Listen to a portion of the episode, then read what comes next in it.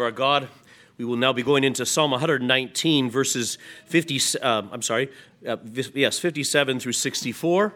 These are the words of God. You are my portion, O Lord. I have said that I would keep your words. I entreated your favor with my whole heart. Be merciful to me according to your word. I thought about my ways and turned my feet to your testimonies.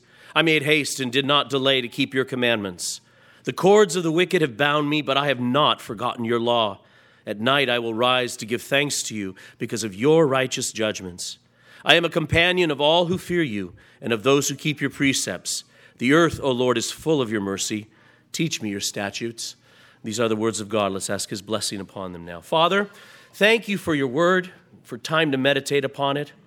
Please minister this word into our hearts by your Holy Spirit that we might learn and apply all you have for us. We ask this in Jesus' name. Amen. Amen. Please be seated.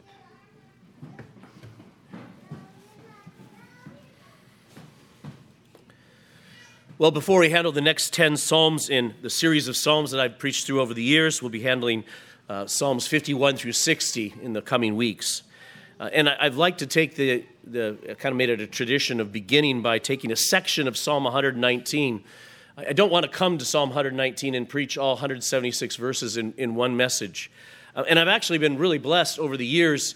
Um, I don't know you as, as, if you have this experience. If you're reading through the Psalms or using the Psalms to direct your prayer, you get to Psalm 119 and you kind of go, oh, okay.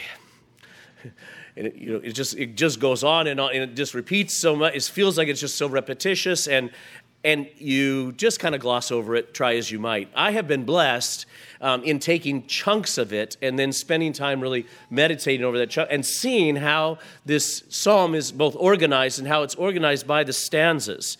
Um, there are these 22 stanzas in Psalm 119, and they, um, each one of them begins with a letter of the Hebrew alphabet. Um, the verse, the, so all eight verses, for instance, in this section, this eighth section, begins with the letter um, Het. Um, it's like our H, which is also our, our eighth letter in the alphabet. So, so, so David, and I believe it's David that wrote this psalm, uh, wrote this psalm, and, and he took the time to compose it thoughtfully, doing two things. He would take a stanza and he would, he would write it in such a way that every, every line had to begin, every verse had to begin with that letter of the alphabet. So he had to think through what he was going to say.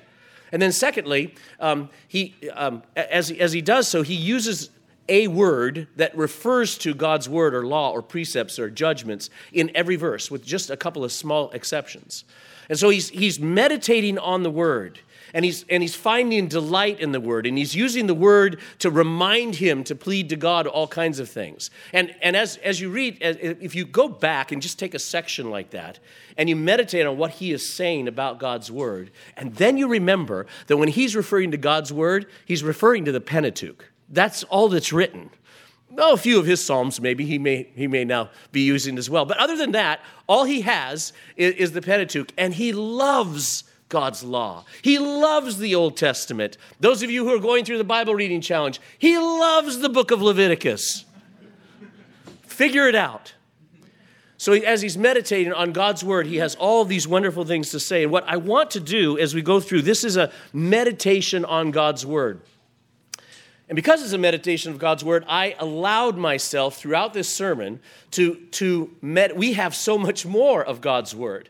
And as, as, you, as you meditate on, on these eight verses, you find yourself, you find your mind going to all kinds of things that God says in His Word. And I'm going to I'm going to be quoting all kinds of Bible verses. You will not have to turn there. There, the uh, the quote or the the, the uh, addresses or whatever are in the in the outline. You can go back and look look at them later. But just let let your mind and your heart use them. And as I say, let the word of God dwell in you richly to see that God is your portion, because that's what this stanza is a reflection on. That first verse is going to say, You are my portion, O Lord. What does that mean that God is our portion? What, is, what are we to reflect on with, with regard to um, with what, what that means for us? And so let your let your the word of God, dwell in you richly because we are to do so in the singing of psalms and therefore in the preaching of psalms let the word of god dwell in you richly and see that god is your portion and then what the spirit does with that word in you Psalm, 50, uh, Psalm, Psalm 119, let's look at verse 57 and 58 together to begin with. You are my portion, O Lord. I, w- I have said that I would keep your words. I entreated your favor with my whole heart. Be merciful to me according to your word. And so both, both those verses use the word word explicitly. You are my portion. You are my portion. There's something wonderful that happens to the soul that realizes it has stumbled upon the greatest treasure, the greatest treasure in all of the universe. Jesus says in Matthew 13, again, the kingdom of heaven is like treasure hidden in a field, which a man found and hid. And for joy over it, he goes and sells all that he has and buys that field. Jesus says the kingdom of heaven for you is like finding the great, it's just stumbling upon the greatest treasure you could ever hope to find. Finding it in this field, burying it quickly to hide it. And uh, it, it, it wasn't that unusual in ancient days to find treasure in a field because there weren't banks and there weren't safes. And, and oftentimes, someone had a lot of treasure. They, they buried it somewhere in a field, but then maybe they died unexpectedly or somehow it was lost in terms of that there was treasure there. This man has gone into this field and he just comes upon it. And he goes, I'm going to buy this land right now, but it's going to be costly.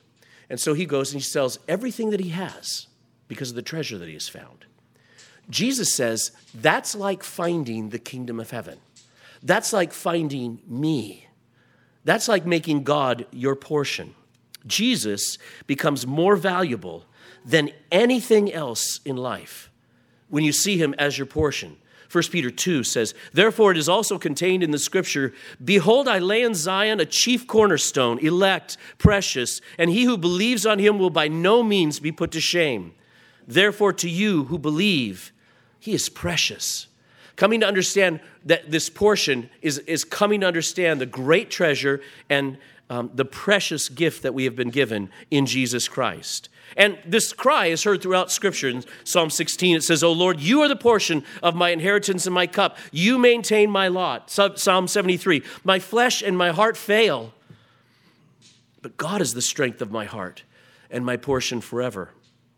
Philippians 3, um, well, it goes on also in Psalm 142. Jeremiah 10 says the same thing. Lamentations 3 says the same thing. You are my portion. And it doesn't matter what is going on uh, with my body, my heart, my flesh fail. It doesn't matter my circumstances. You're my treasure. You're my precious gift. You're my portion. And the response is in this You are my portion, O Lord.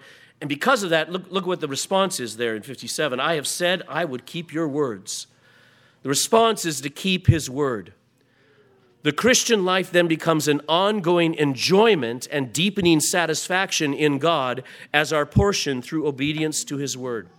Coming to understand that Jesus Christ is not a system of religion that you follow, but rather, uh, uh, rather the means, the access, the way to the very God of the universe, whom has reconciled you to him by the blood of Jesus Christ, okay, means that all of a sudden his word, which is his character, is, is all that you want to do.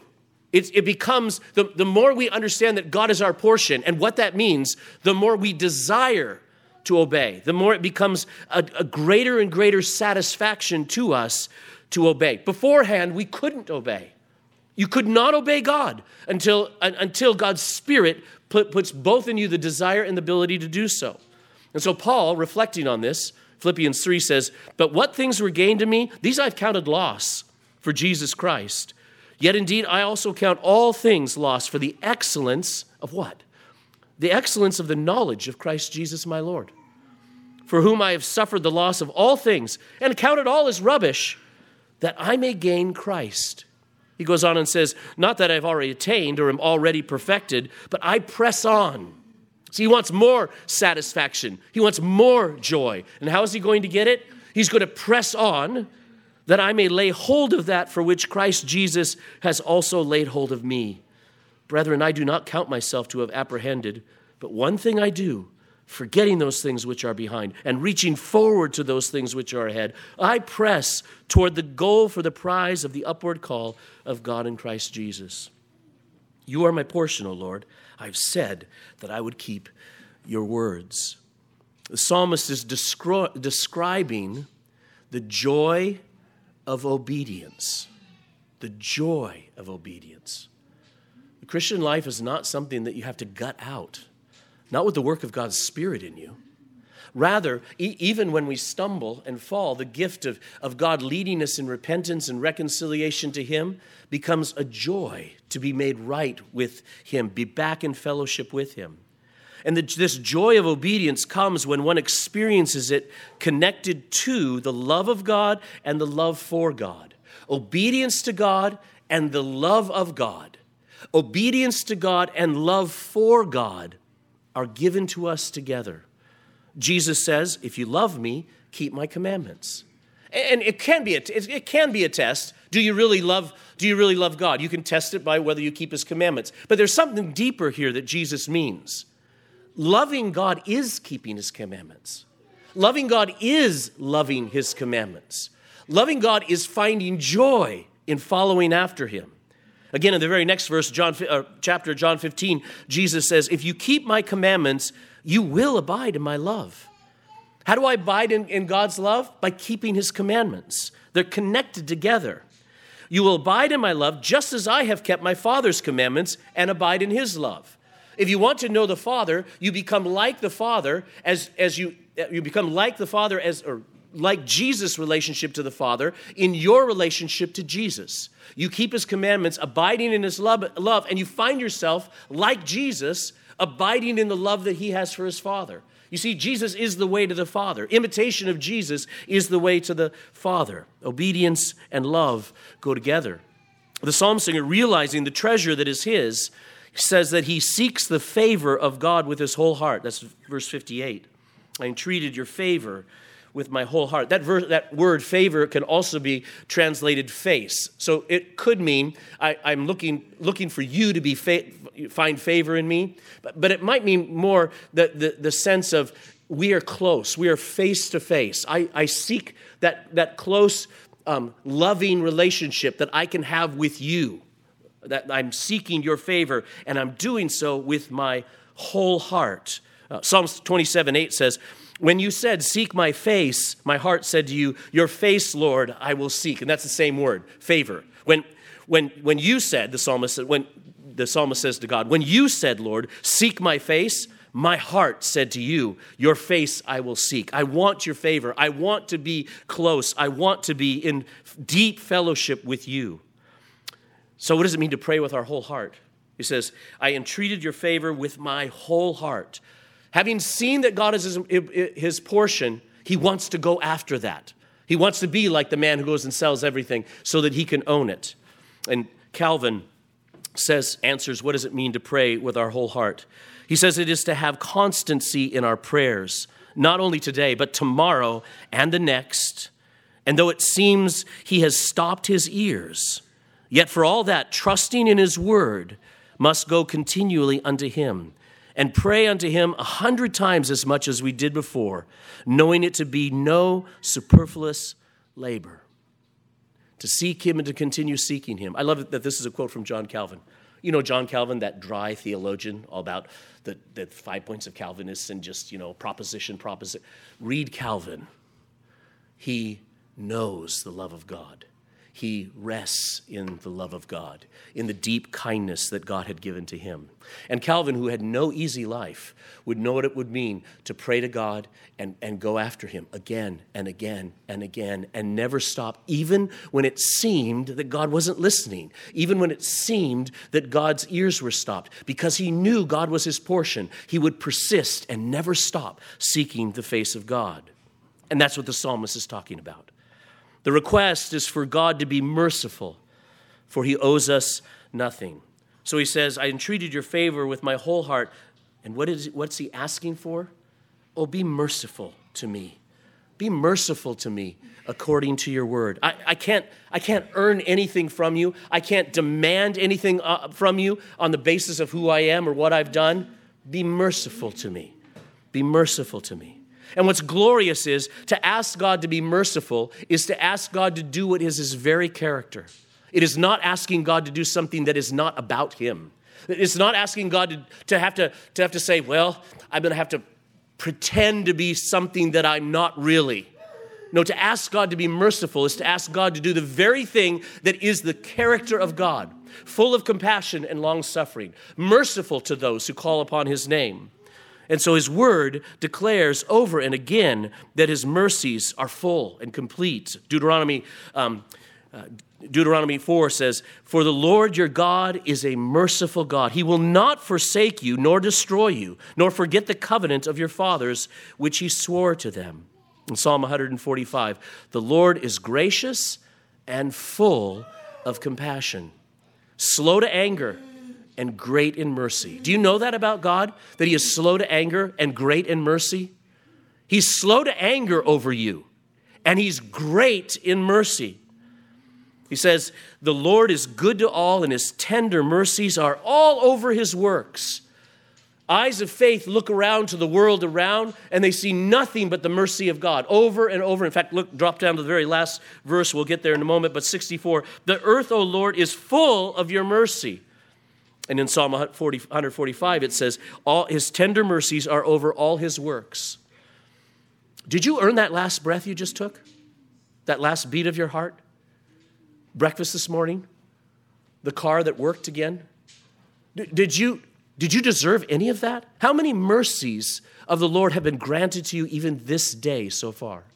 The, the earth is full of the mercies of God. To know that He is your portion and to have Him as your portion is nothing but the mercy of God.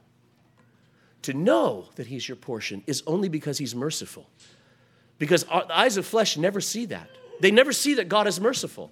They see him as harsh. They see him as judgmental. They see him as full of law and no grace. They see him as um, somebody you're supposed to just you know follow with with no feeling or or just he's going to be somebody who ruins your life because you're not going to be able to do this now you got to do that eyes of faith when god grants faith sees that when god is your portion it's wonderful and that's the mercy of god to have him as your portion and to know that he is your portion is nothing but the mercy of God.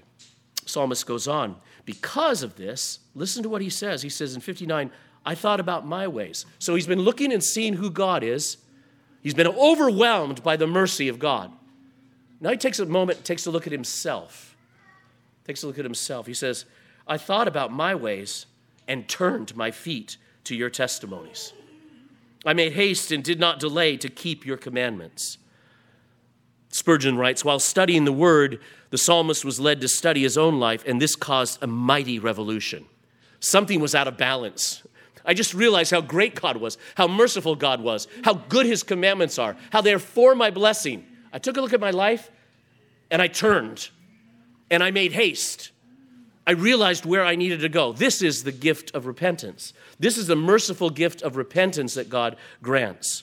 This is what happens to the man who knows the treasure of his portion and then studies the word. Because in our flesh, in our flesh, we each decide, each one of us decides whether we will serve God. Am I going to serve God or not? In our flesh, we think we think we get to make that decision. we think that we're in charge.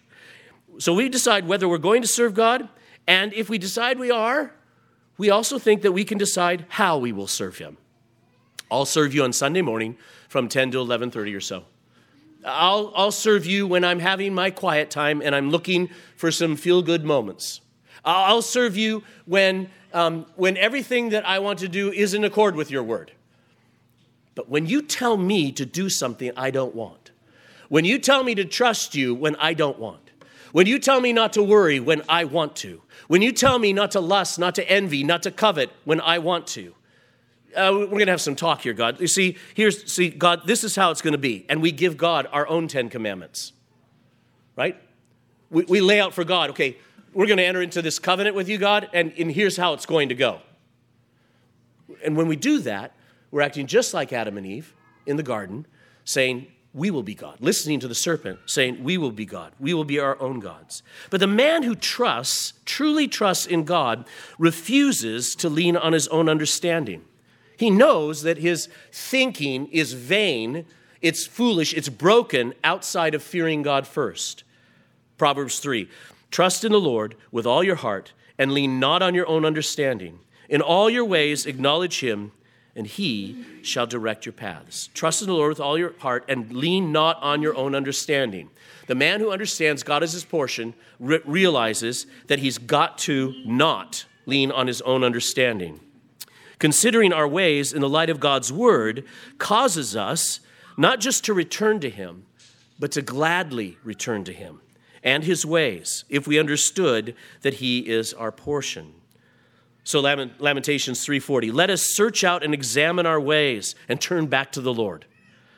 Ezekiel 18 Because he considers and turns away from all the transgressions which he committed he shall surely live he shall not die. And then of course the story of the prodigal. The prodigal son who knows he has a portion with the father goes and demands it from the Father as though it can be given to him without the Father, takes it and squanders it in a life of sin and wickedness. One day, he finds he has lost it all. All the money is gone, all the girls are gone, everything's gone, and he's working feeding pigs in a trough. But when he came to himself, he said, How many of my father's hired servants have bread enough and to spare, and I perish with hunger? I will arise and go to my father, and will say to him, Father, I have sinned against heaven and before you, and I am no longer worthy to be called your son. Make me like one of your hired servants. And he rose and came to his father. But when he was still a great way off, his father saw him and had compassion, mercy, and ran and fell on his neck and kissed him. Why would we gladly return to God our Father in repentance. We would gladly turn to God our Father in repentance because when He sees us turn, He runs to us. He runs to us. Brothers and sisters, there's too, it's too often that we, we don't have enough remorse over our sin.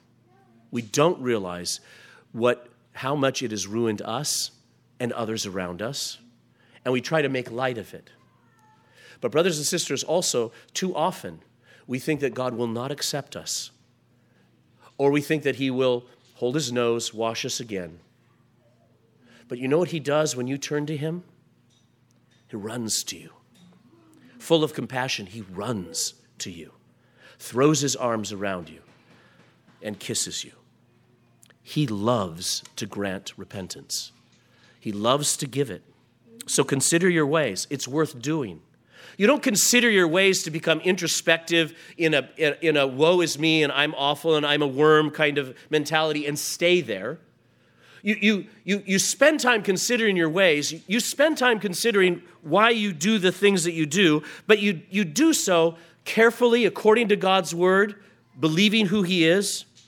Consider your ways, and think on them accurately. Make no excuses for your sin. Think on them advisedly. Let the word instruct you as to what these things are. Be serious about it. Even be curious about it. Ask yourself these kinds of questions Why am I doing this? Why do I do that? Why are you thinking those thoughts, feeding those lusts? Why do you keep doing that? Where are you doubting God? And why? Why do you doubt God?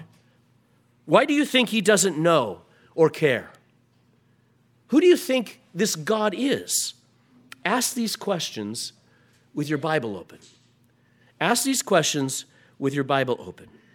But then, if God is kind and he reminds you of the portion that he is for you, the like the prodigal son, when he came to his senses, rushed back to his father, and the psalm singer, singer ex- exclaims here in verse 60 I made haste and did not delay to keep your commandments. He says, I did not delay or I did not linger. Lot was guilty of delaying his obedience.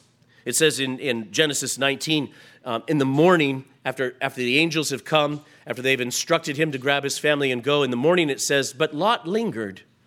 And the angels had to come and grab him and get him moving.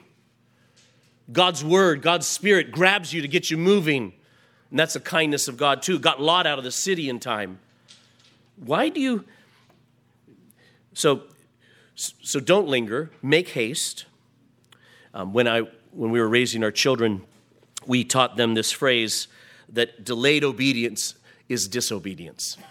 Delayed obedience is disobedience. And we also told them that what was it like? They were not to ask questions when, when, they, were, uh, when they were told to do something. You don't ask why unless you're already obeying. We, we had the phrase that we say you can, you, you, when you're told to jump, you can ask how high on the way up. Great little, great little sayings to have as you raise your children. But how often are we guilty of the same sinful lingering or questioning God? Spurgeon. We are too often in haste to sin. Oh, that we may be in a great hurry to obey. Delay in sin is increase of sin. To be slow to keep the commands is really to break them. Oh, I'm going to be angry just for a little bit longer. I'm going to, I'm going to worry just a little bit longer. I'm going to just put up a fuss for just a little bit longer. I'm just going to I'm just going to lust for just a little bit longer. I'm, I'm planning to turn, I'm planning to quit this, I'm, but, but I just need to for just a little bit longer. Making haste, or not making haste, lingering, to be slow to keep the commands, Spurgeon writes, is really to break them. There is much evil in a lagging pace when God's command is to be followed. Ah. So if, you spend any time kind of meditating on that for a little bit, I promise you, it's going to do this to you. But then, but then, the natural response to the perceived value of having God as your portion is repentance from anything that would hinder your entrance and joy in it. Again, the, the turn, the turn to God is not a turn to God with remorse anymore. It's a turn to God with great joy with great joy with what God is promising. It, and it's, it's a very gift from Him. See, repentance often sounds like a sad, joyless activity, but that's not what it is at all. 2 Corinthians 7 For godly sorrow produces repentance, leading to salvation, not to be regretted. But the sorrow of the world produces death. So if it's godly repentance, if godly sorrow, godly sorrow turns you to, back to Christ, washes you in Christ, restores the joy of your salvation, and sets you back on the path. Repentance is not a sad thing, it's, it's a glorious gift. In fact, we're told that repentance is just like faith. Faith is the gift of God. Nobody believes, nobody believes in Jesus. Nobody trusts in the faithfulness of God in their life unless God grants it. Ephesians 2 8. For by grace you've been saved through faith, and that not of yourselves. It's a gift of God. But when Peter preached to the Gentiles in Acts 10 and 11, when, when he preaches to Cornelius's group, and, all the, and the Holy Spirit falls upon them, and all these Gentiles are saved, and Peter goes back to report it to the Jews, they, they reply to him and they say, they, basically, they're amazed, amazed and became silent in their confusion in their questions. And they glorified God, it says, Acts 11 18, saying, Then God has also granted to the Gentiles repentance to life. It's a gift.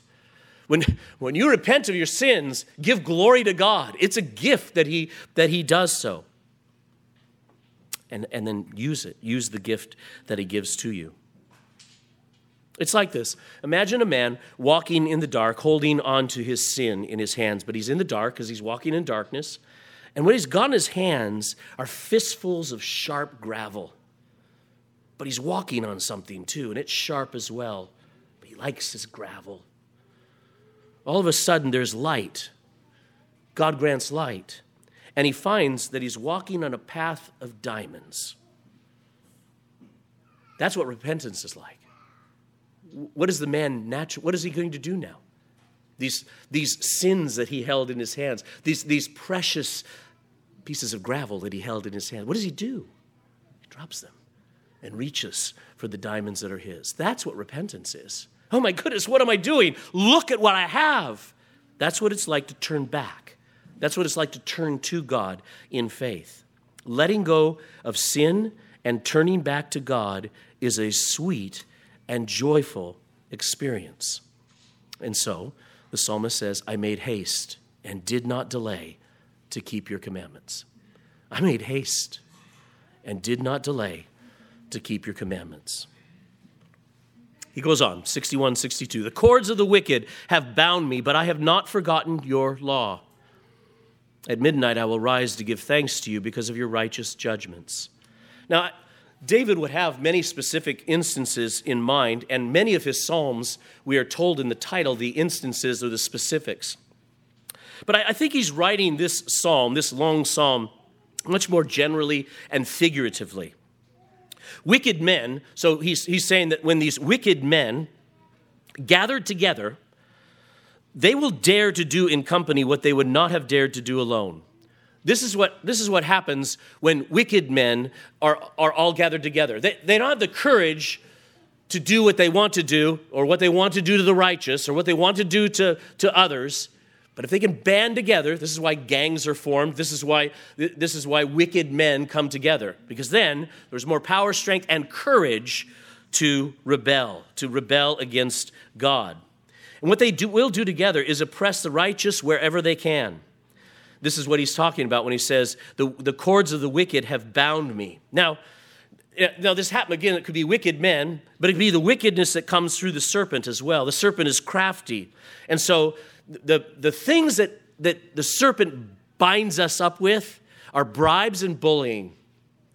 He bribes you. You know, if you take and eat of that fruit, you'll become like God.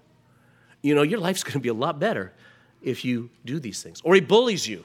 He bullies you by you take a stand for righteousness and everything goes wrong.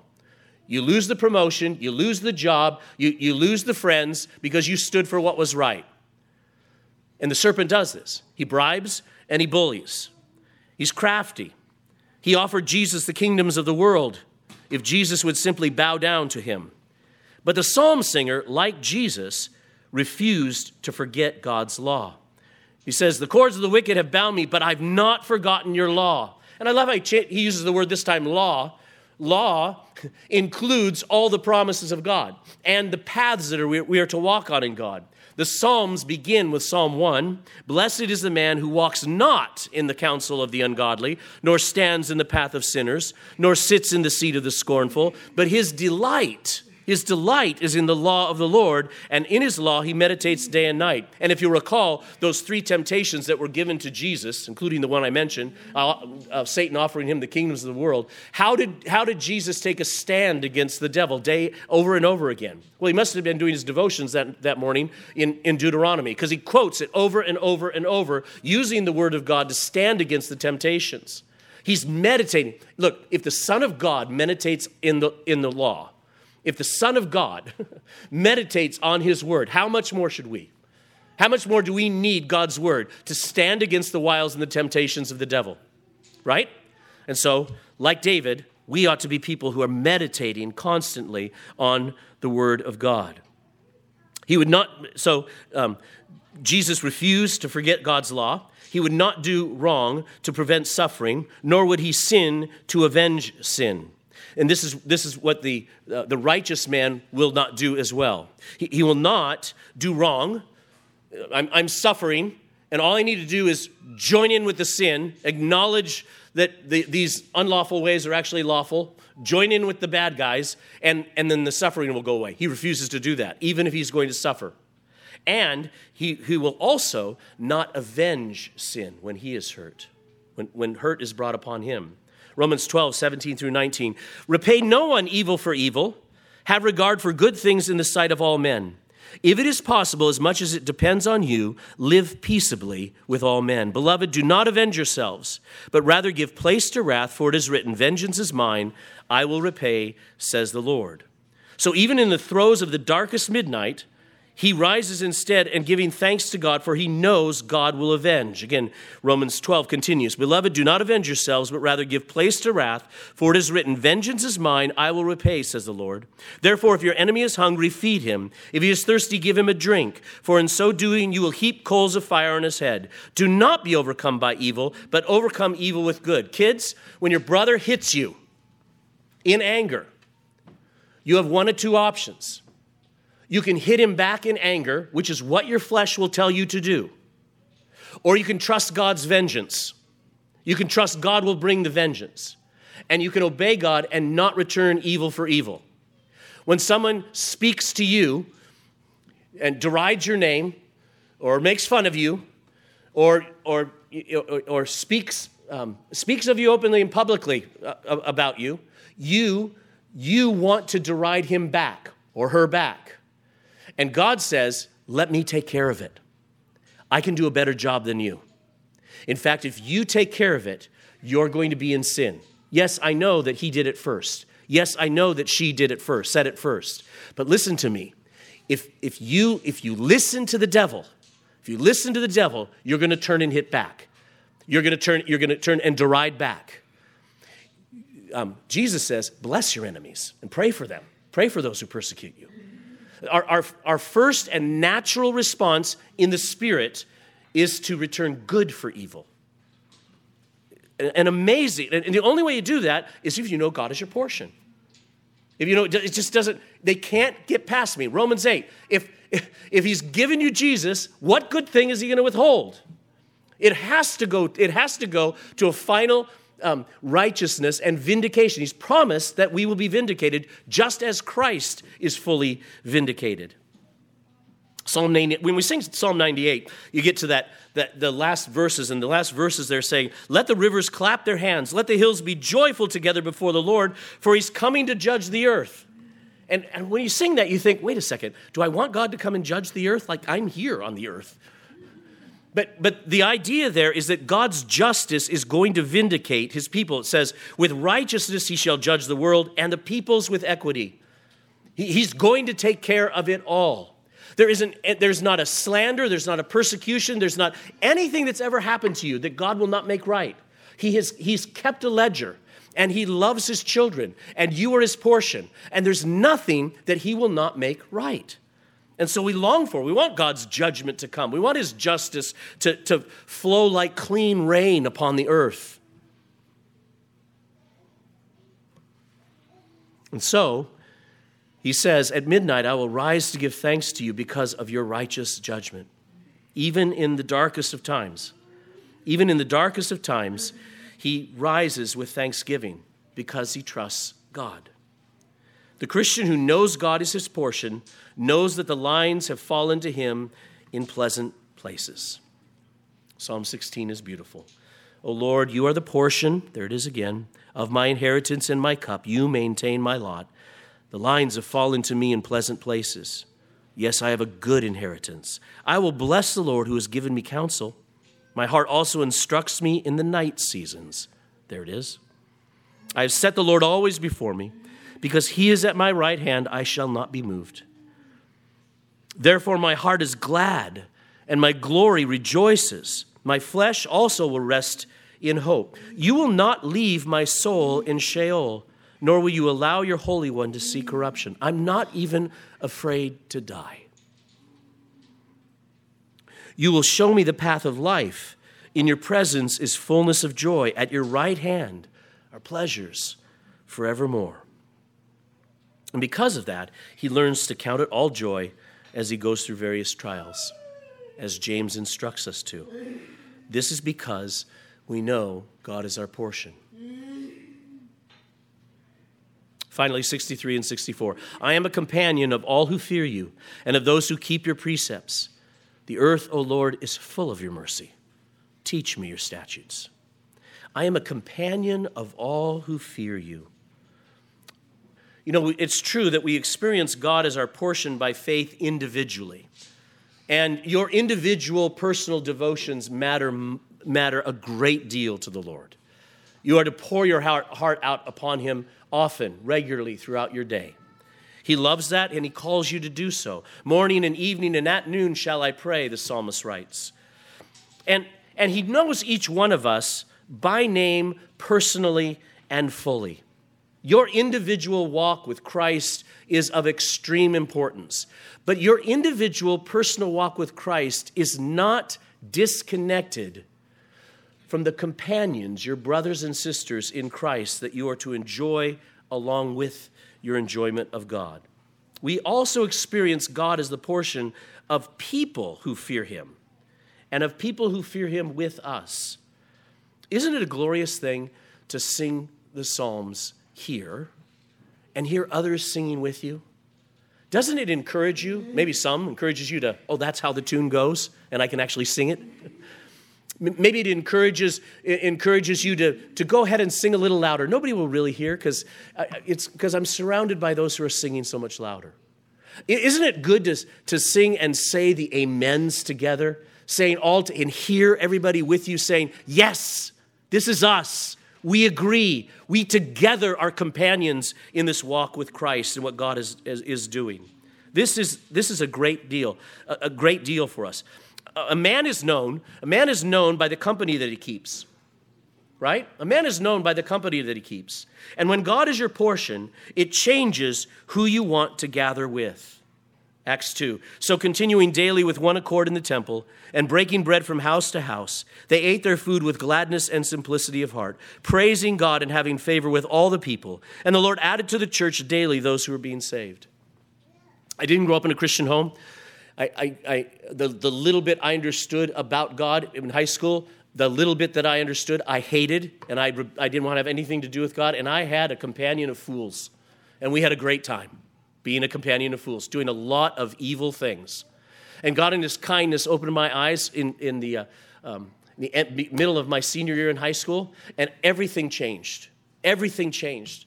I was clean, I was forgiven, I wanted fellowship with Christians. And the only problem was that it became harder and harder to keep my friends, to be with them anymore. I didn't really want to be with them doing what they were doing, and they didn't really want me around saying the things that I was saying. And we kind of parted ways. Now, it's been 45 years almost since I graduated from high school. And there's been a couple of reunions that I've gone back to. And they are really difficult because some a number group of my friends, these friends, are they're doing the exact same thing that we were doing 45 years ago. They're just they're just ruining their lives. And it's like you get together and there just isn't that much to talk about. There's no fellowship, there's no friendship left. It's, it's very difficult. But one of the things that definitely happened is that then God placed me with another group of friends, dear, dear brothers and sisters, to walk with. Do not miss out on what God has for you as you are able to be with brothers and sisters in Christ to stir you up to love and to good works. Let us hold fast the confession of our hope without wavering, for he who promised is faithful, and let us consider one another in order to stir up love and good works, not forsaking the assembling of ourselves together, that's today, as is the manner of some, but exhorting one another, and so much more as you see the day approaching. How much do we need one another? What are you doing to encourage the saints, brothers and sisters? What are you doing to, to make sure your home is a place of hospitality? What are you doing to make sure that your time is given to, to send a note of encouragement or a word of encouragement to others? What are you doing to give yourself away for the sake of others? Don't you believe that, that God is their portion and you are the means of them receiving part of that portion? God is their portion, and you are part of the means by which they are going to receive that portion and enjoy that portion.